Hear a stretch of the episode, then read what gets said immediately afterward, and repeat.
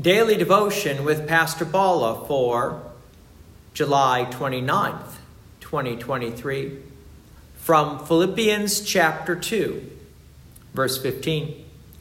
That you may be blameless and innocent, children of God, without blemish, in the midst of a crooked and twisted generation, among whom you shine as lights in the world Oh, we are blameless and innocent, as we are called children of God only through the person and work of our Lord and Savior, Jesus the Christ. Apart from Christ, I see my sin, and I cannot call myself innocent and blameless. But through Christ, I am forgiven, which now connects me to God Almighty. And so good works then, then flow from God's love through us to other people. And as we are attached to Christ, we receive that love.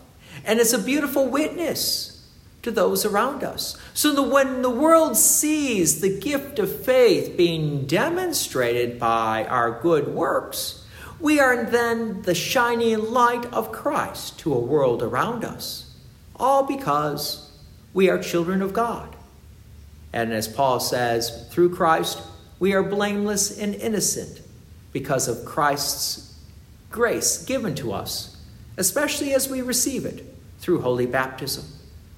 Verse 16 Holding fast to the word of life, so that in the day of Christ I may be proud that I did not run in vain or labor in vain.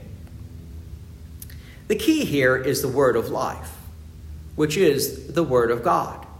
And as we continue to attach ourselves to the Word of God, or as Paul says, holding fast to that Word of life, we know that we are children of God, and that's exactly what Paul wants the Philippians to understand to be confident in God's grace freely giving. So, Paul takes, you could say, a little bit of pride. Well, not in himself, but in boasting in what Christ has accomplished for them.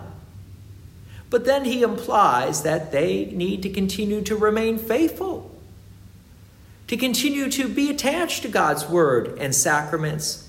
Otherwise, all the work that he did, or I should say that Christ did through him in Philippi, would have been in vain.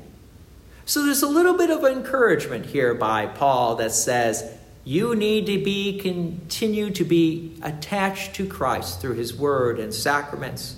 Otherwise, all the work that I did is worthless. Verse 17 Even if I am to be poured out as a drink offering upon the sacrificial offering of your faith, I am glad and rejoice with you all. What Paul means by being poured out as a drink offering is that he's currently undergoing a lot of trials and tribulations during his imprisonment. Paul is making a huge sacrifice for the Christian faith by his imprisonment, and he's not grumbling about it. He's actually glad and rejoices that the saints of Philippi are still remaining faithful to God, even though Paul is in prison. Verse 18 Likewise, you also should be glad and rejoice with me. Now, Paul switches it up a little bit, so to speak, as he is glad and has joy that the Philippians are remaining faithful to God. And so Paul now wants the Philippians to rejoice because Paul is remaining faithful while Paul is still in prison. So this should cause the Philippians joy that they see Paul's remaining faithful while he's incarcerated. God's peace and many blessings be with you. And thank you for listening.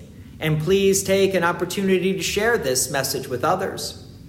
If you have enjoyed these daily devotions, please consider making a donation to Peace Lutheran Church, 24024 West Main Street, Plainfield, Illinois, 60544.